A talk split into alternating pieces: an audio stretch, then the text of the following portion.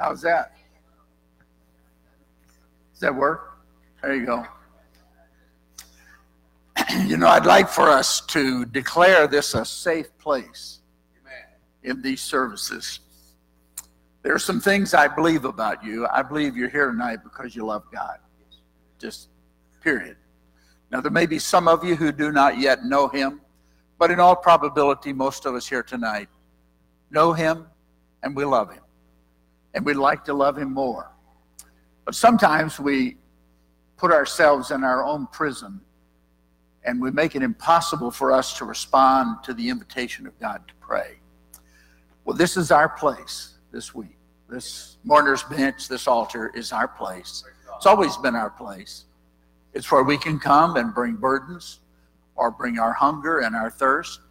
And uh, we're not going to question why people do that. But this is our place. And revival begins when the people of God begin to respond to God. Yes. That's what revival is, is God's people responding in a new and um, a more definitive way as we walk with Him.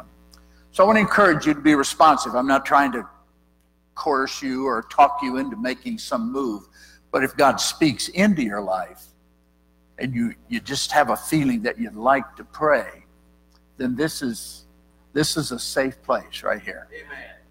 And it's a good place to come. Um, I've gone uh, many times as a pastor. Um, just sometimes I need more. So I know where to get it, but it helps me at times to come here and get on my knees and let the people of God pray with me about where I am. So uh, it's good to have all the children here, and uh, I like the way they they're loose and free, and all the rest of us are kind of bound up tight. Uh, we were in a revival in Atlanta, Georgia, old Atlanta First Church, and it's a church. Uh, at that time, it was a church of about 800 and there were uh, about 30% Hispanics and 30% African Americans and 40% Anglos. And during the song service on Friday night, we were there Friday, Saturday, and Sunday. During the song service, back over here, an African American lady, a big lady, not a not a necessarily a heavy lady, just a, a big lady, had kicked off her shoes and she came twirling down this aisle. And she just walked across the front, clapping her hands and praising while we were singing. And I wanted so much to join her. And I told her after the service, I said, I really wanted to join you in your dance, but I'm, I'm just too white. I, I, I don't, I'm not loose here like she was. And we're so inhibited. We're so bound up by what we think people might think. And these children remind us that we can be free and we can express the joy of the Lord. And there's something kind of refreshing to me about that. So uh, I'm not going to ask you to dance or anything, and I'm not going to try to dance. I, I may dance at home, but I'm not going to do it in public yet. But when I get to heaven, I'm going to dance all over heaven. I'm going to be free of all inhibitions, and my hips are going to be looser and I'm going to be better coordinated, so I'll be able to do a good job there. So we're all going to dance in heaven, I believe, with all my heart. Well, uh, the God of immeasurably more has made a way for us to come to Him. And when we accepted Him as our personal Savior, He came to live in our hearts and He created new appetites in us. And He's promised that whatever we hunger and thirst for, we're going to get more than we ask for. If we really want it, we're going to get our fill of it. Uh, that you know, sometimes you say, "I've just had enough of this." Well, you're just going to have enough of it when you really want it. He's going to pour it on, and it's going to create some changes in your life, in your routines, in the way you think, the things you watch, the things you read. It's going to make some changes in your life, make some changes in the way you order your home. And those changes go on and on and on. We, we don't just settle into a pattern and live in that pattern, but you find yourself moving at different times uh, up, up the rung of the ladder a little more and drawing closer to Him. So tonight I want to read again uh, that prayer in Philippians chapter 1 and talk to you a little bit here this evening about uh, uh, God and what He wants to do in our lives. Here's a prayer. And this I pray that your love may abound, Philippians 1 9 through 11, may abound still more and more. Now, your love's already abounding. I know that. And that's what the apostle says. I know that you Philippians already love God, but that's not enough.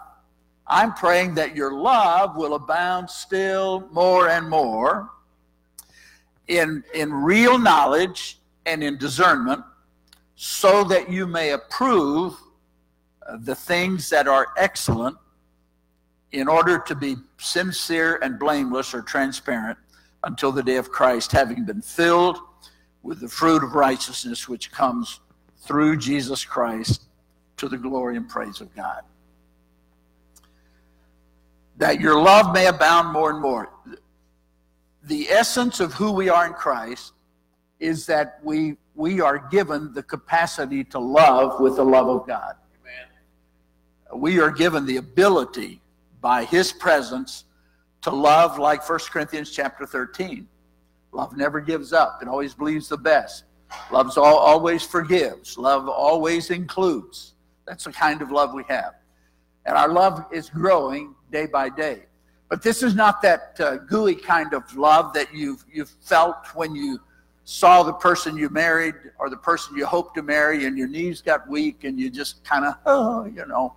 Uh, somebody said that feeling you get when you fall in love is common sense leaving the body. And I, I think there's a lot of truth to that. Because we do a lot of foolish things when we fall in love, don't we? We spend money we don't have. Uh, we go places that we wouldn't ordinarily go. Um, I go to antique shops now. Uh, I go to thrift shops, a housebroken and uh, fully domesticated, uh, because I'm in love. I mean, I'm just in love. And so things that I would not do when we were younger, early in our marriage, I'd sit in the car all the time, but not anymore. I just get out and walk in there like I'm a happy person and, and go through it. I can just see more and more quickly than she, and then I go back to the car. But I, am you know, I'm, I'm, I'm better. Someday I won't go to the car at all, but I'm, I'm getting better. Love, love changes us. Love transforms us. Love is not an excuse for bad behavior.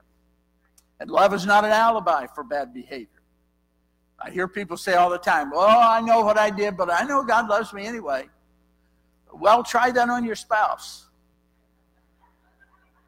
You know, when you were a kid, try it on your parents. Love transforms, love changes. And, and, and when you share mutual love, that love is changing both of you and conforming you so that you live uh, more happily and more pleasantly together. That's what love does to us. Love changes us. And so he's praying that the love that you have will abound still more and more in real knowledge and insight. So, what he's talking about here is an educated heart. The heart is educated by the Spirit of God. He trains us. He equips us to think differently, to have different appetites, as I've already mentioned. He helps us to see more clearly.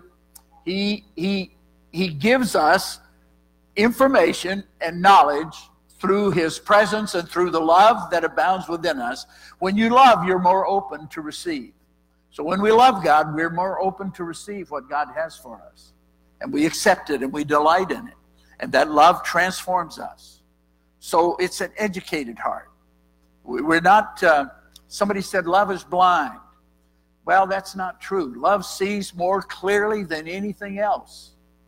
Uh, love, love sees clearly. So it's not that we don't see well, it's that we're seeing more clearly. And, and it's an educated heart that leads to a discerning heart. That your love would abound still more and more in all knowledge and wisdom, so that you may approve the things that are excellent. I have a, I have a feeling, and I've been around the church for many, many years. I have a feeling that we've grown so accustomed to the good, we've stopped pursuing the excellent. And we sometimes say, well, this is good enough. I'm good enough, or this is good enough Or, well, you know, that's not bad, so it's okay. It's good enough. But what Paul is praying for and what the Holy Spirit is speaking into his life and into our lives is we need to move beyond the good.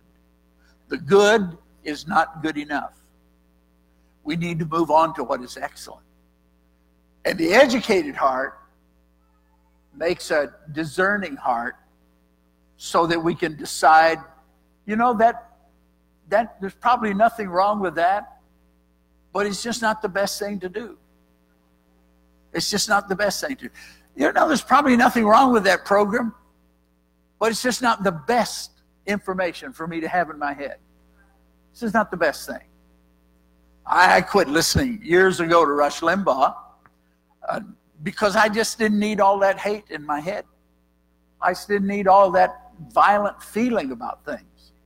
I don't know that there's necessarily anything wrong with anything he says, but I just didn't need it. I didn't need to have to deal with that. I don't need to have that stuff piled in my heart, my mind. So I just stopped listening to that. I, I just don't need it. It doesn't seem like it's best for me.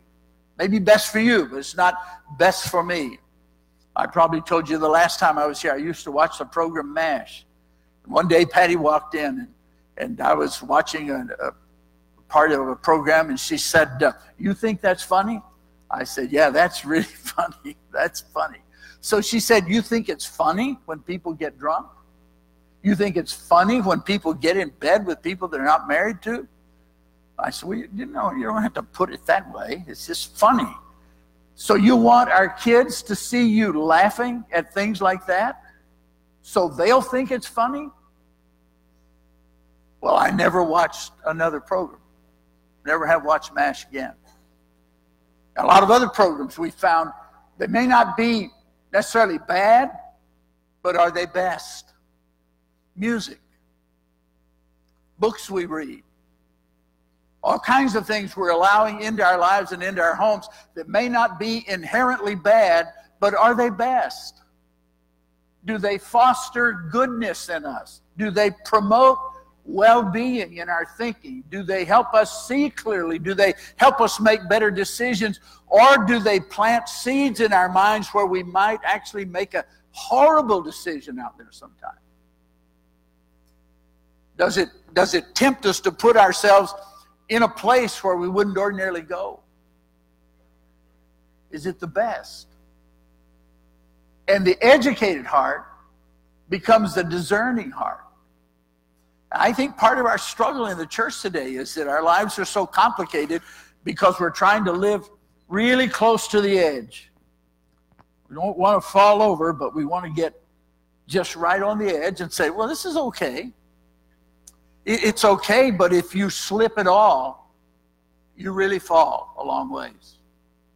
The safest place is to get away from the edge, to stay away from the edge. Find a safe place, find a middle path, and stay in that middle path where you're not in danger on either side, that you can make your way. A discerning heart.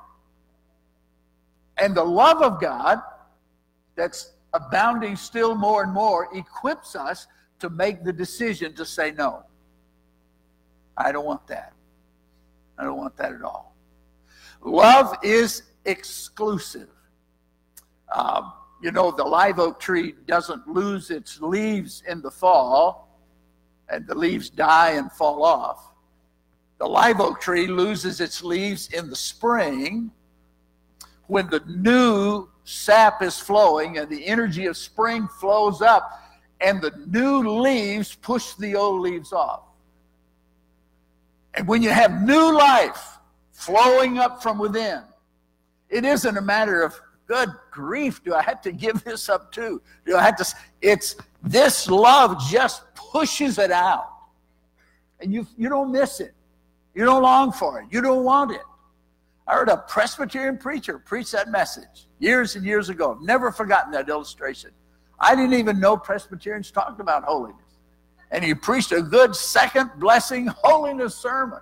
And I rejoiced in it. God's love, excluding everything that's unlike Him, and an educated heart, and a discerning heart finds those things, and the love of God just pushes them out. And we don't long for them, we don't pine for them.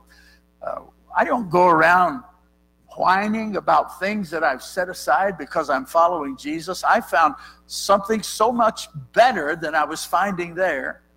I don't have time to worry about what's been pushed out of my life. I'm trying to embrace something new that God's trying to pour into my life. And it makes a difference in how we see where we're going and what God's trying to do in our lives. An educated heart becomes a discerning heart.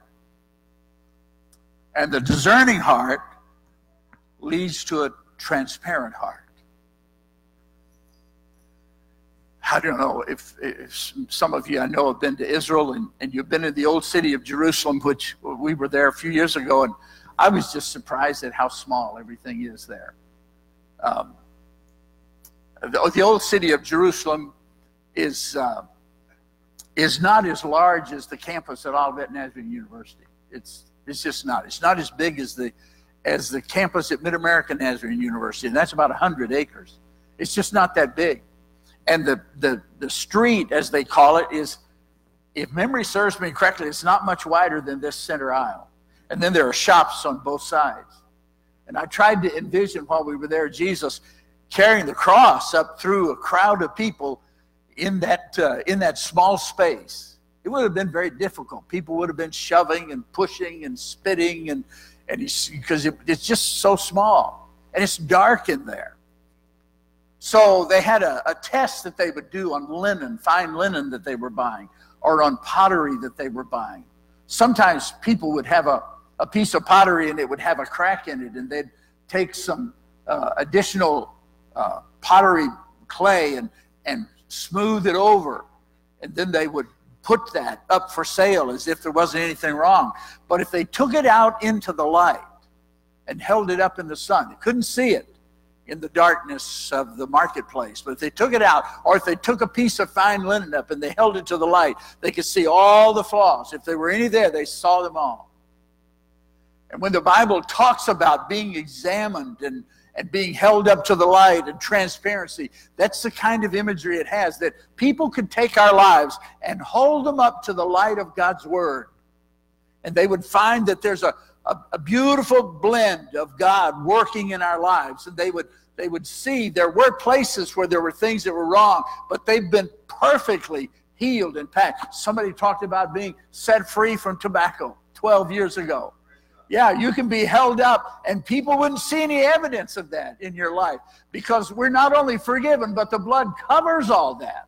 And we're set free from that. We don't carry that baggage around with us. We give praise for that, celebrate the goodness of God. That's the power of God at work. That's the love of God excluding everything that's unlike Him and releasing us so that we can live in a way that brings honor and glory to Him. The pathway to more is the love that you have for God abounding still more and more. And that love that abounds begins to inform the mind, form our thinking, direct our reading, our viewing. Everything comes under the scrutiny of that love. And pretty soon we find ourselves setting aside, we're choosing something better it's not that we're sacrificing for the Lord. It is no sacrifice when we do it in love. It's a joyful giving of ourselves. And the more we give of ourselves, the more room we make for Him. Uh, the word that God uh, gave me for this scripture, uh, the word for Ephesians uh, chapter uh, 3, verses 20 and 21 was perception. How do you think about God? And an appetite for Matthew chapter 5. And here, the word God impressed on me is the word capacity. What kind of capacity do we have to receive more and more of God? Well, well, we have to create room in our lives. This is a truth all through the Old and the New Testament. Uh, the prophet Isaiah said, Prepare ye the way of the Lord. You have to make a way for him. And he talked in terms of building a road. You got to bring down the high places and bring up the low places and straighten out the crooked places and smooth out the rough places. You've got to make room for him. And what the Apostle Paul is talking about, making room, more room for him as our love abounds and increases, and we are more educated in what God wants us to do.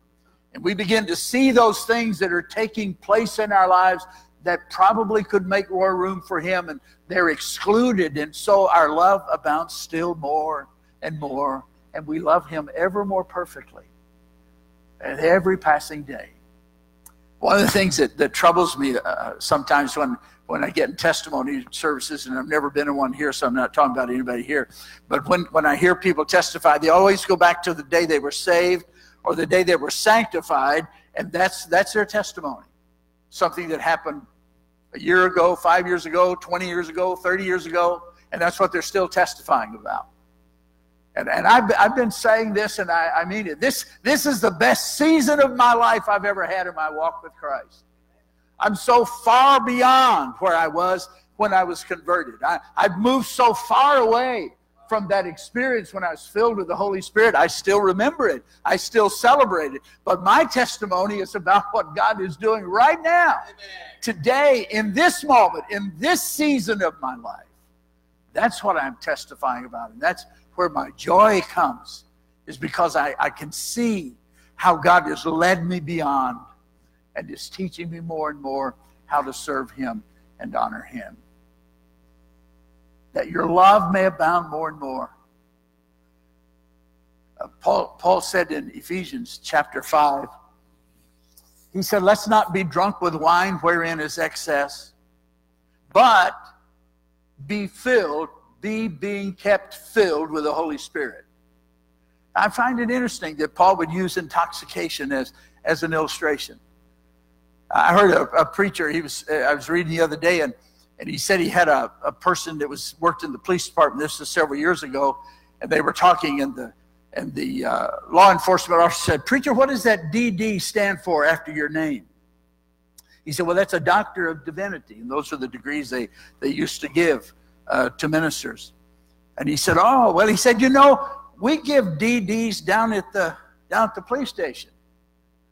It means drunk and disorderly. and the, the pastor said, I thought about that. And I thought that's what we ought to be. We ought to be drunk and disorderly in the spirit. Praise God. We ought to be so abandoned to the Holy Spirit that we do things we wouldn't ordinarily do. We serve in ways we wouldn't ordinarily serve. We go places we wouldn't ordinarily go. We reach out to people we would ordinarily avoid, but we're filled with the Holy Spirit. We're literally drunk with the Spirit of God, and we're no longer in control. We're under His control. So we do things, and, and we go away and we say, Why did I do that? What was I thinking? Uh, you know, over the years, Patty and I have taken people into our homes, and, and looking back, I mean, strangers, uh, people from other cities, people call and say, Could you take them in? And, and we took them in. And I look back and I say, Why would we do that? Was so, we had small children at home. We were crazy. Well, we were just drunk in the spirit. It's just, we did things.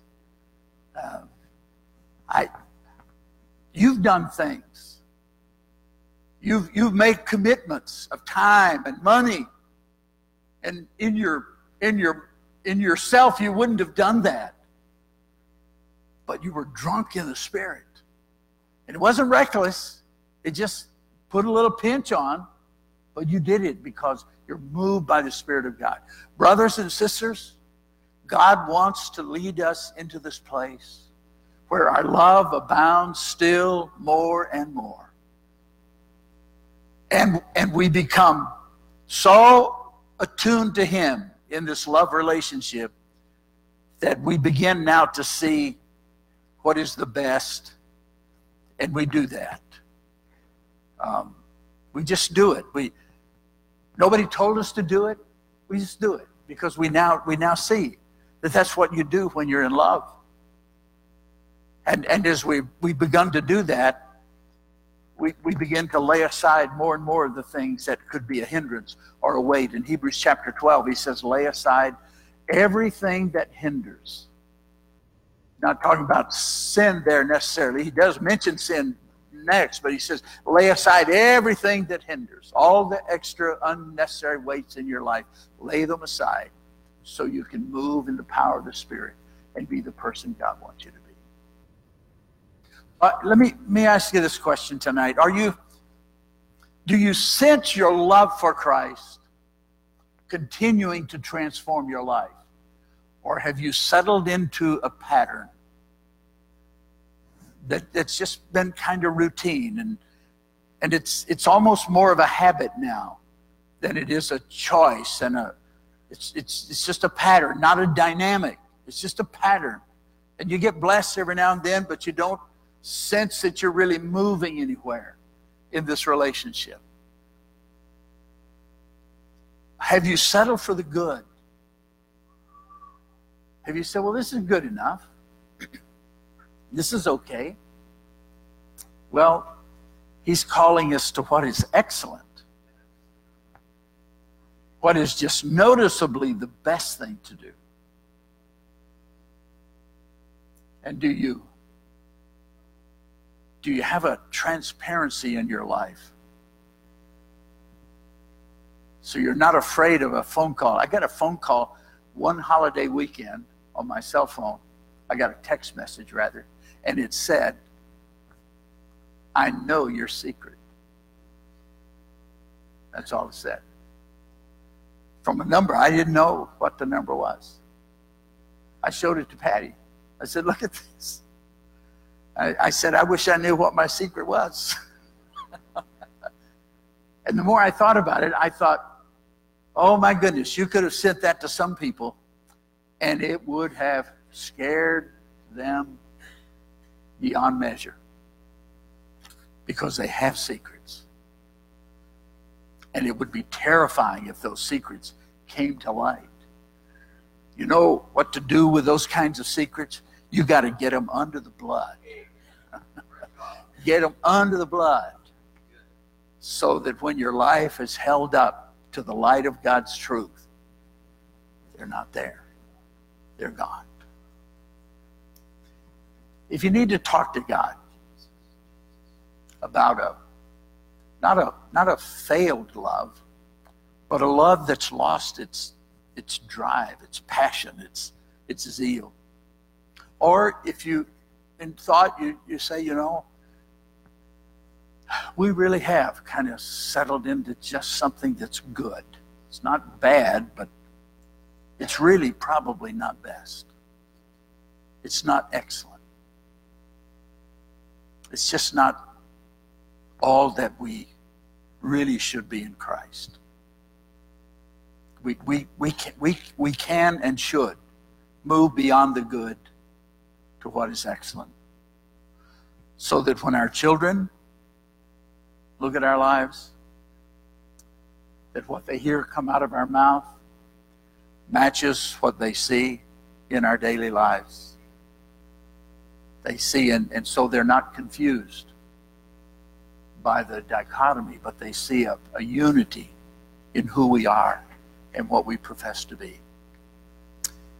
Well, if you're going to if you're going to seek the more of God, you, you've got to begin to you've got to begin to surrender to the growing love that He has within you, and let that love become the dominant power and force in your life. So I want us to stand together. I'm not telling you anything new tonight, and, and I won't be telling you anything new any night this week. I'm trying to remind you of some truths in Scripture. And if the Lord's been speaking to you about some of these things, we're going to sing this little chorus. More of you, we'll sing it through maybe just twice, just a little chorus. We won't. I don't give long invitations. The Southern Baptists did a survey many years ago, and they discovered that most people go to the altar on the third verse. So I just ask congregations to pretend we've already sung verses one and two. So if God's speaking to your heart tonight and you just need to spend a few minutes on your knees before the Lord, working through something, the altar is open. And this is a safe place. This is our place. And I want you to feel free to come. Nobody's going to pass judgment. Nobody's going to ask you anything that you don't want to share. But if you need to move up so that you can have more, I want to encourage you to come. Father, in these next few moments, we thank you for what you want to say and do. And we open our hearts. And may all of us tonight let you look within. And if we need to make more room for you, help us to rearrange the interior of our lives so that you have some elbow room and some space to expand our capacity to love you as you love us.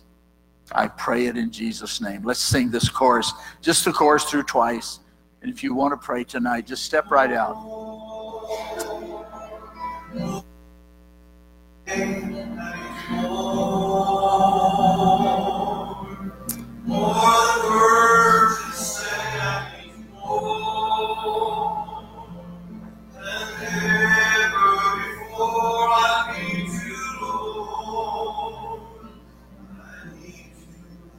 One more time. One more time.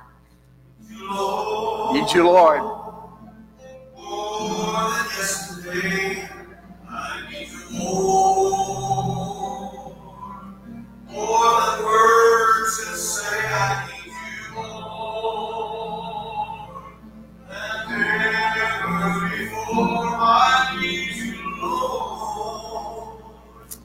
Amen. Would you bow your heads just a moment? I don't know most of you, but I, I wonder if there's anybody to say, Preacher, I didn't come tonight, but I, I just want you to know God's spoken to my heart. And if you just pray for this upraised hand, I'd appreciate it. Would you lift your hand, take it down? Anybody like that? Thank you. Anyone else? Thank you. God's spoken to me, and I need to at least honor the fact that he has spoken into my heart. Anyone else? Thank you. Thank you. Well, let's come and pray with our, our pastor and his wife here. Godly people, good people. Let's just surround them. We're going to pray. If you have to slip out, some of you may have children that need to get to bed. We understand that, so feel free to do that. But uh, let's gather in. And uh, Father, we want to thank you tonight for a safe place to pray and good people to pray for us. We thank you for uh, our pastor and his wife. We thank you for their lives. I don't know them well, Lord, but what I sense being in their home today and the few times I've had to visit with them is here are a couple of people who genuinely love you and who are doing uh, what they know to do to follow you. And I thank you tonight that your love is abounding still more and more in them and drawing them ever closer, conforming them more perfectly to your image and likeness. I pray just now that you'd speak a word of truth, that you'll help them to know where to make that room, what decisions need to be made. And I pray that their hearts will be filled to overflowing you promised that, that we could be filled to all the fullness of Christ, the, the fruit of righteousness that comes in its fullness through Jesus Christ. So I pray tonight that you'll, you'll re energize them, you'll renew them, you'll strengthen them, you'll refire them, and that the love they have for you will abound still more and more. And not just momentarily, but over all the days of their lives. Let your love abound still more and more. May this become just a pattern in the way we live, just making more room, setting more of ourselves aside. As you point something out, we just set it aside and yield it to you and move on. I thank you for that. Open the windows of heaven tonight. Just open up the windows of heaven and let your glory settle down upon them. Fill them in a new and fresh and powerful way to be the people you want them to be so they can do the things you want them to do. And we give you praise for that. We give you praise for that. And I'm going to stop praying, but I want them to continue to pray until they know the Lord has responded and heard them. And God's faithful to do that. He's faithful to do that. Thanks be to God. Can we sing that just that chorus again? I need you more